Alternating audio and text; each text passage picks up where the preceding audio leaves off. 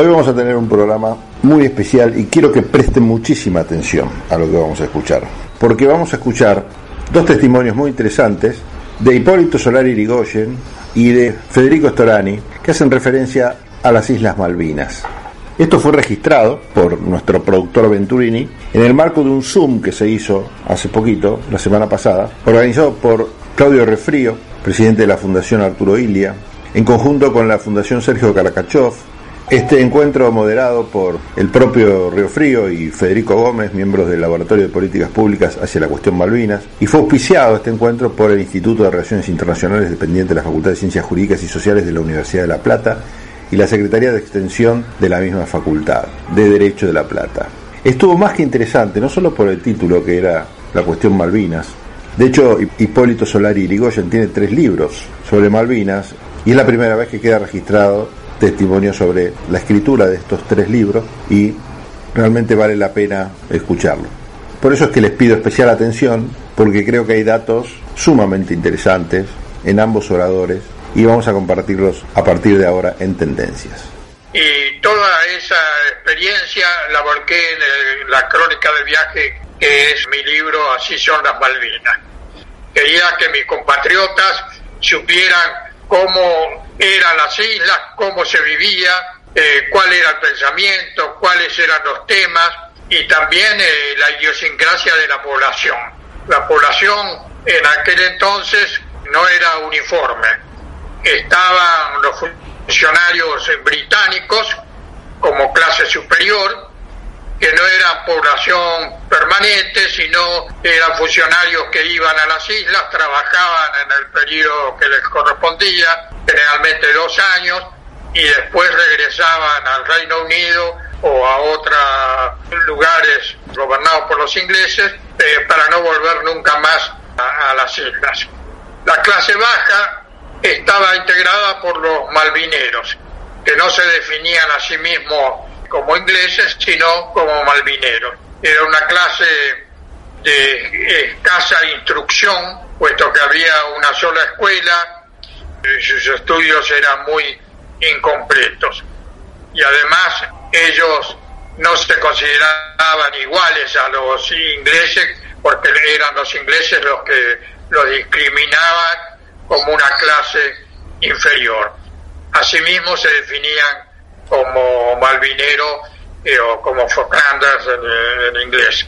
Bueno, esa fue, con posterioridad hice otra, otros dos viajes. Por supuesto, siempre había pensado después del primer viaje volver en la primera ocasión que se me presentara. Así lo hice. Si mal no recuerdo, fue creo que mil novecientos setenta y uno. Y las circunstancias habían cambiado enormemente.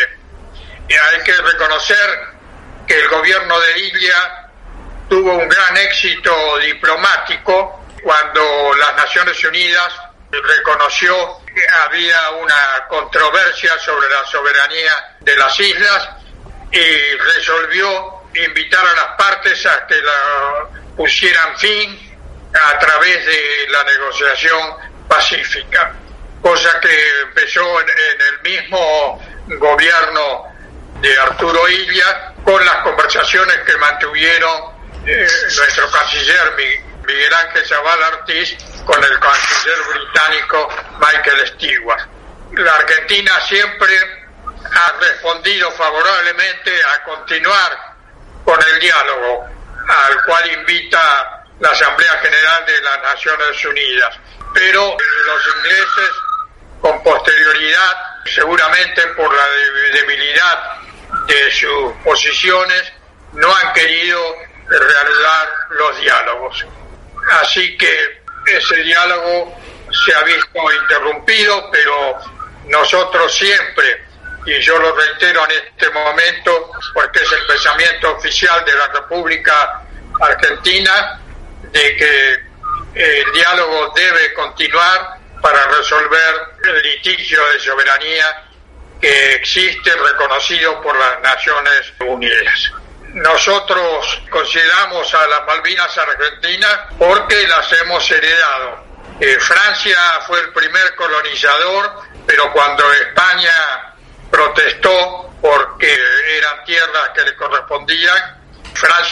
reconoció los mejores derechos de España y nosotros las heredamos cuando declaramos la independencia junto con todo el territorio nacional.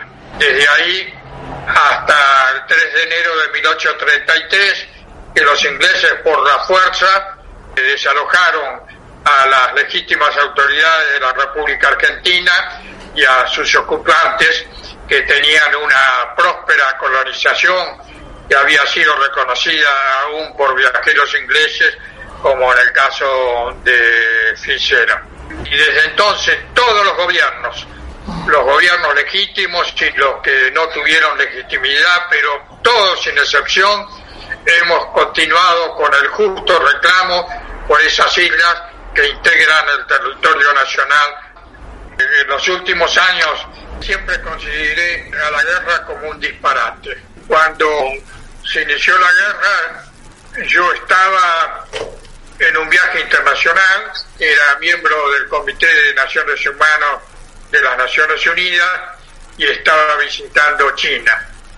Yo expresé los justos derechos de la Argentina desde la independencia sobre nuestras Islas Malvinas, pero señalé que la guerra no era el camino. Detallé en qué se basaba desde la independencia argentina nuestros derechos soberanos sobre las islas, pero destacando que no era la guerra, sino la negociación, como recomendaba en Naciones Unidas, para resolver y para obtener la soberanía práctica y el manejo de las islas. Hay que decirlo que en las islas se desarrolla una permanente campaña eh, contra la Argentina, y se nos hace aparecer a los argentinos como si fuéramos una suerte de, de malvados. Esa campaña continúa hasta el día de hoy y es de esperar que nuestras autoridades tomen nota de esa campaña, porque claro, a través de ella pareciera que los argentinos somos una suerte de, de malvados sin buenos sentimientos. Eh, y no es justo. Tener buenas relaciones con el Reino Unido sería lo que corresponde para todos los temas, por excepción de la ocupación indebida que ellos hacen de nuestros territorios, como las, las Islas Malvinas, las Islas Sándwich y las Georgias y los mares adyacentes, que pertenecen con justos títulos a la República Argentina, pero que ellos ocupan. Desde la ocupación inglesa hasta ahora, la Argentina, a través de todos sus gobiernos, han continuado la reafirmación de los derechos del país sobre las Islas Malvinas y las Islas Georgias y las Sándwich del Sur y los mares adyacentes. Esa tradición que se inició el tres de enero de mil ochocientos treinta y tres, cuando la indebida ocupación inglesa, hasta el día de hoy, ha sido permanente. Así que lo primero es continuar con esa prédica, no ceder nunca, y que todos los gobiernos deben seguir haciéndola. Nuestra prédica es pacífica y debemos continuar con esa prédica, acompañados de nuestros países hermanos latinoamericanos. Esa es la línea principal y la primera, la continuidad. De la continuidad que empezó con el reclamo de mil ochocientos treinta y tres. Tenemos también que ocuparnos de los problemas que tienen los isleños y que están contemplados por la Argentina para tratar en la medida de nuestras posibilidades de resolver. Hay que destruir la teoría de los ocupantes o de los usurpadores de que hay que consultar a los pobladores, porque hay que reconocer que en las islas los pobladores autóctonos son muy pocos, y que la mayoría son los ingleses que van a trabajar a las islas por dos años, a veces por un poco más, pero que cuando terminan sus trabajos vuelven al Reino Unido o se van a Australia u otros países para no regresar nunca más a las islas. A estos no podemos considerarlos como pobladores. También hay que destacar que los ingleses hacen una discriminación con los argentinos a los que no les permiten radicarse en las islas, lo cual contradice legislación internacional inclusive. Así que no podemos aceptar que ellos sostengan una libre determinación para una población que es eh, transitoria. Bueno, ahora vamos a pasar a la palabra del doctor Federico Storani. La vida me llevó por un camino íntimamente vinculado a la cuestión Malvinas. En sus libros está muy bien reflejado, en los libros de Hipólito, para hacer un raconto muy, muy breve. Efectivamente, las islas fueron colonizadas por franceses. Hay que destruir un primer mito, que es el mito de que supuestamente los españoles le compraron las islas a los franceses. Eso no es así.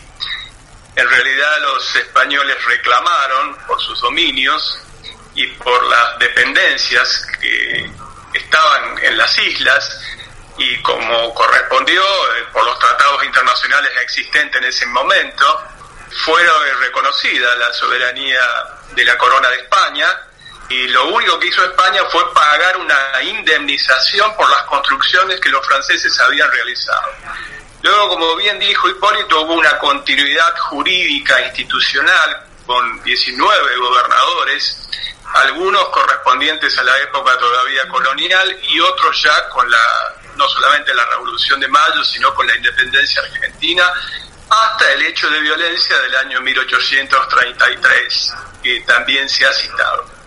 Vale la pena resaltar esto porque esto marca una continuidad jurídico-institucional y una herencia de las dependencias que eran de la corona española con respecto a la Argentina. Sobre esto hay numerosos trabajos que, lo, que son muy abundantes y muy precisos en, en documentarlo.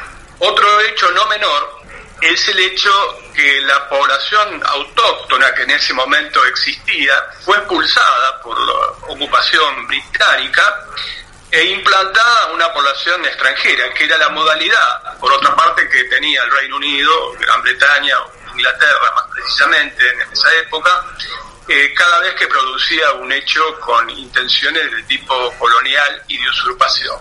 Reavivar la conciencia de la reivindicación histórica y justa de la causa de Malvinas.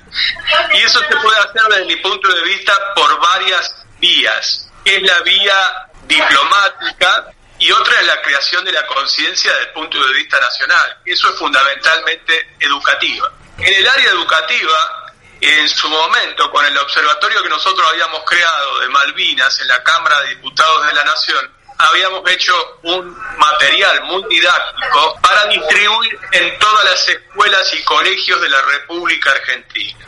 Yo creo que cualquiera de las fechas históricas que nosotros conmemoramos de la cuestión de Malvinas, más que para hacer un acto puramente simbólico, lo que tendrían que hacerse son clases conmemorativas, explicativas, que fueran refrescando esa conciencia nacional de la justa reivindicación que tenemos, para que tenga mucha más fuerza. Y luego trasladarlo a todos los ámbitos donde tengamos alguna capacidad de influencia, en particular a los ámbitos académicos, a los ámbitos universitarios académicos. Tenemos que darnos una política, una política que sea absolutamente congruente y consecuente y muy coherente y muy constante, sobre todo, de replicar este tema de causa Malvina en todos los ámbitos académicos.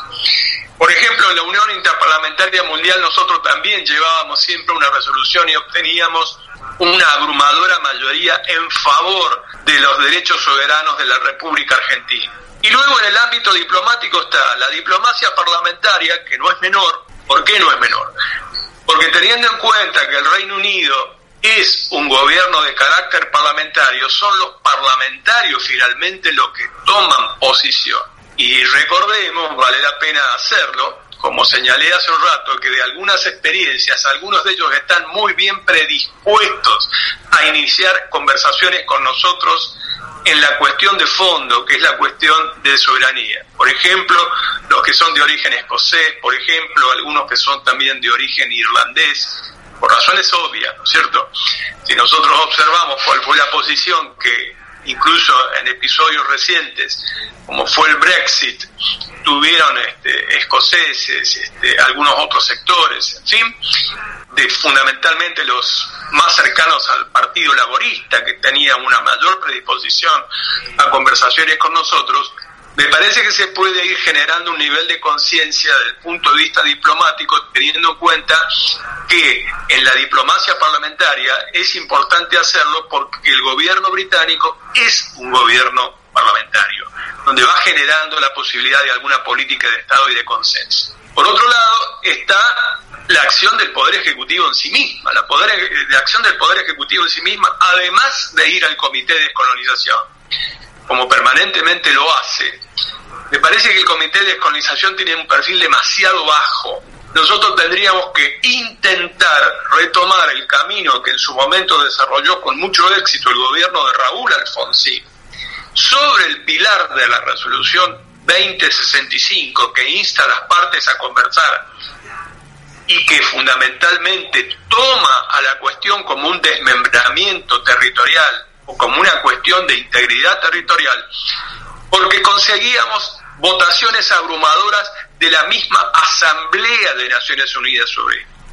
El precio político que pasa, que paga una potencia que está sentada en el asiento permanente del Consejo de Seguridad de Naciones Unidas, como es el Reino Unido, de Gran Bretaña e Irlanda del Norte, es alto. Por eso es que ellos también eran muy activos cuando nosotros hacíamos este tipo de acciones diplomáticas. Y eso puede predisponer claramente a la posibilidad de discutir muchas de las alternativas que en ámbitos académicos, como los que he citado, pudieron verse sobre transferencias de soberanía, que no van a ser de un día para el otro, van a tener un periodo, van a tener que contemplar los intereses, obviamente, de los habitantes que en este momento están en las Islas Malvinas, van a tener que tener también a sus costumbres, al respeto de su idioma, a muchas cosas que por supuesto garantías van a ser, deben ser dadas y deben ser enunciadas. Pero no hay ningún tipo de duda que lo peor que podríamos hacer es el planteo del statu quo, porque el planteo del statu quo que pasa el tiempo hace que vaya disminuyendo no solamente una conciencia nacional sobre esta justa reivindicación, sino que vaya desapareciendo también del escenario internacional. Por eso este es el camino que es muy coordinado, que tiene que constituirse en una verdadera política de Estado, y hasta ahora se enuncia simplemente en materia teórica como tal, pero no se ejecuta como tal.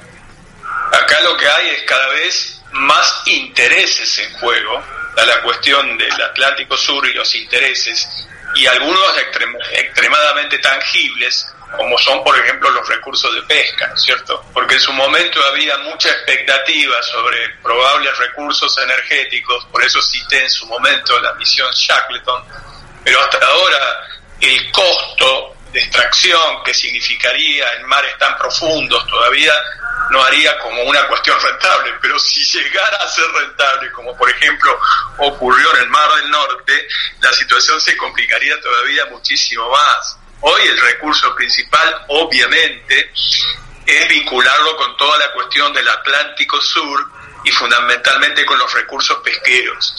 Por lo tanto, yo creo que en este amplísimo panorama que yo planteo, de una acción que cree una conciencia nacional desde niño en adelante, tiene que estar vinculado también al ámbito fuertemente académico. Ustedes, ustedes que conocen el tema a fondo, que lo profundizan, con el I R I, con, en, en relación con la Cancillería, con las fundaciones, establecer relación con las universidades también británicas y del mundo, para que esto exista y tenga una...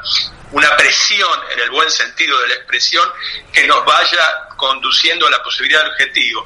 Y con el remate en la fase superior de la diplomacia.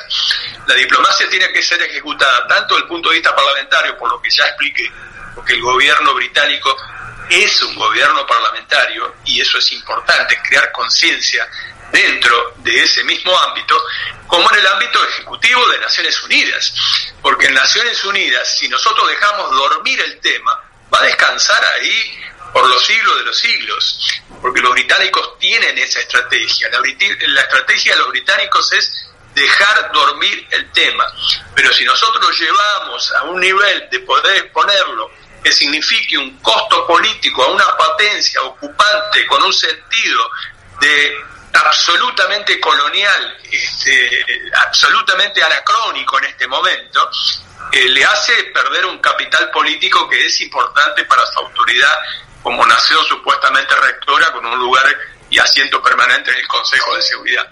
Todo eso de manera conjunta es lo que hay que plantear, pero muy atentos, muy atentos a los intereses del Atlántico Sur, a la posibilidad de que Argentina reafirme sus intereses en el Atlántico Sur con acuerdos bilaterales, que lo intentó hacer el gobierno de Raúl Alfonsín, como recordarán a ustedes, con algunos acuerdos pesqueros que la, los sectores más conservadores de la Argentina criticaron en su momento, y que yo creo que habría que volver a tomarlo esto como una fuerte política de Estado.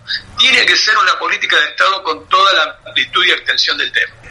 Si nosotros historiamos un poco la cuestión, aún en el momento álgido, como puede haber sido la guerra, algunos países de la región este, tuvieron actitudes muy nocivas. Eh, en particular, por ejemplo, Colombia, eh, desde el punto de vista político, diplomático, internacional, y ni hablar de Chile. En el caso de Chile, si se quiere, se justifica, entre comillas, porque veníamos de una casi confrontación bélica en su momento por la disputa también del canal de Beagle, que felizmente fue uno de los grandes logros de la política exterior de, de Raúl Alfonsín, con el Tratado de Paz y Amistad por la cuestión del, del Beagle, ¿no es cierto? Pero estuvimos casi al borde de una guerra. Entonces no nos olvidemos que en ese momento había dos dictaduras militares, la dictadura encabezada por Augusto Pinochet en Chile y la dictadura de Jorge Rafael Videla en la Argentina, que confrontaban, y por supuesto los chilenos fueron muy colaboradores, como luego se lo reconoció el propio gobierno británico, durante el propio conflicto, por ejemplo en la inteligencia que se prestó durante el conflicto. Pero luego en materia diplomática, cuando se ha recuperado una mayor legitimidad democrática, han sido acompañantes, incluso han sido coautores de algunas de las iniciativas que nosotros hemos llevado adelante. Nosotros tenemos que hacer valer el peso fundamentalmente de los países integrantes del Mercosur e introducir esta cuestión como una cuestión del Mercosur fuertemente. Nosotros tenemos que tener determinados niveles. Primero, el primer nivel, el nivel del Mercosur. Segundo nivel, todos los países de América, que son muchos, y luego todos aquellos países que han sufrido situaciones coloniales, que son la inmensa mayoría del mundo, porque yo aludí a la década del sesenta como la década de la descolonización, y era abrumador cuando en la Asamblea de Naciones Unidas solamente era contadito con los dedos de la mano los que apoyaban al Reino Unido en votaciones expresas. Algunos se abstenían y la inmensa mayoría apoyaba la moción eh, argentina. Yo creo que nosotros tenemos que volver a eso, pero para eso tiene que haber instrucciones claras, precisas, por parte de la Cancillería, y además una política activa desde el punto de vista parlamentario. Por eso insisto también en la recreación del Observatorio de Malvinas a nivel parlamentario para que se dé ese trabajo. En el Mercosur, en la región, con los países que han sufrido situaciones coloniales, para que el tema esté presente de manera permanente. Si cualquiera de nosotros decidiera irse a vivir a las Islas Malvinas, este, le resultaría imposible, nos resultaría imposible, porque la legislación no permite que argentinos se radiquen en las islas. Y hay que tener en cuenta que el colonialismo utiliza con una amplitud que desfigura el contenido eh, continuamente cuando habla de los de los pobladores. Los poblado, la población de las islas genuina es eh, ridícula, y la Argentina debe tenerla en cuenta.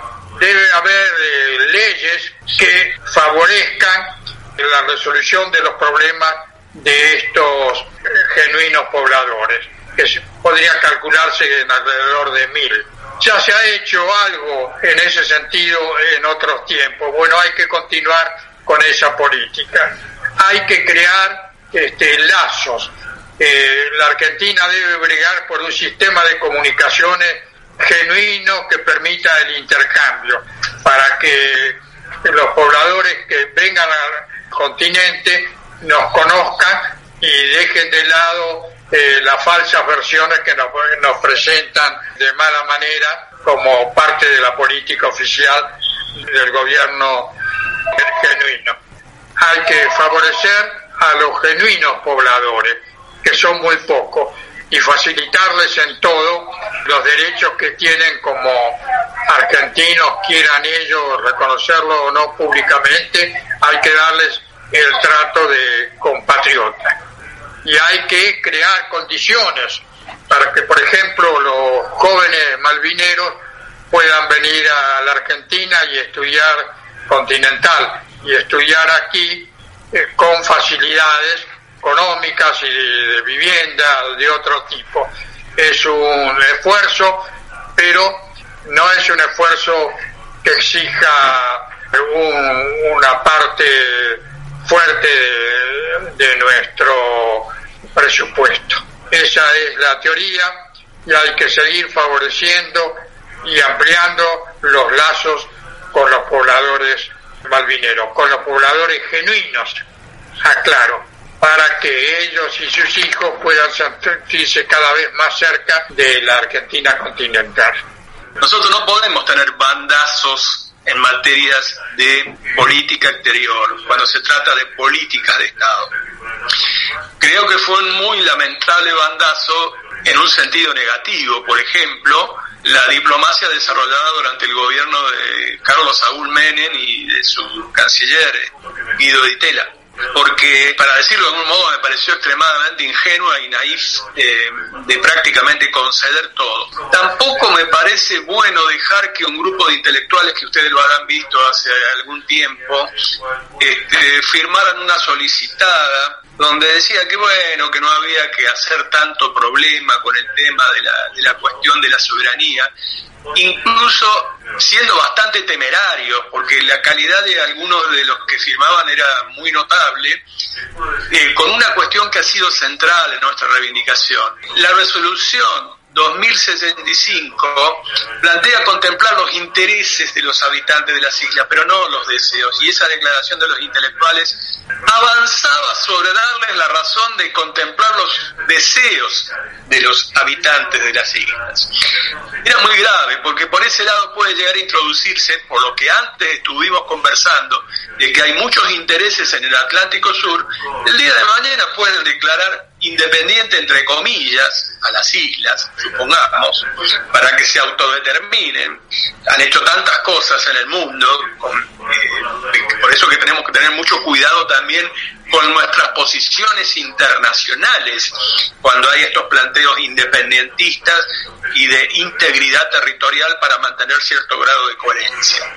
Y la verdad que tenemos algunos aliados, además de los mencionados por Ricardo con toda razón, fuerte, poderosísimo. Uno de ellos es la propia República Popular China, porque si hay alguno que tiene clavado todavía un tema es la República Popular China con el tema de, de Taiwán, por caso, y también tiene una experiencia de un procedimiento como fue la recuperación de Hong Kong por el procedimiento de leaseback, es decir, el arrendamiento con una cláusula de, de retorno, ¿no es cierto?, y también de Macao, que estaba ocupado por los portugueses. Por lo tanto, yo creo que nosotros tenemos que tener una diplomacia muy activa, que en este momento está en una situación de un impas, de cierto statu quo.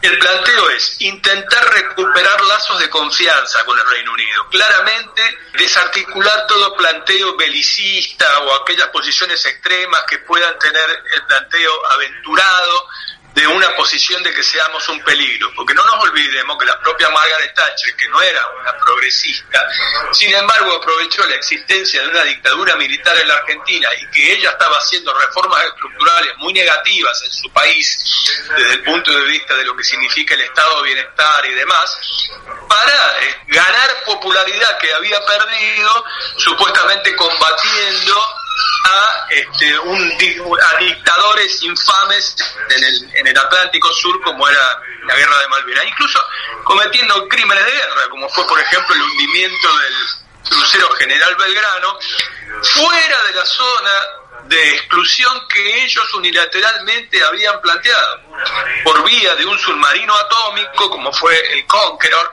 que hundió al, al submarino, al perdón, al crucero General Belgrano, produciendo las mayores bajas durante la guerra, que fue un verdadero crimen de guerra.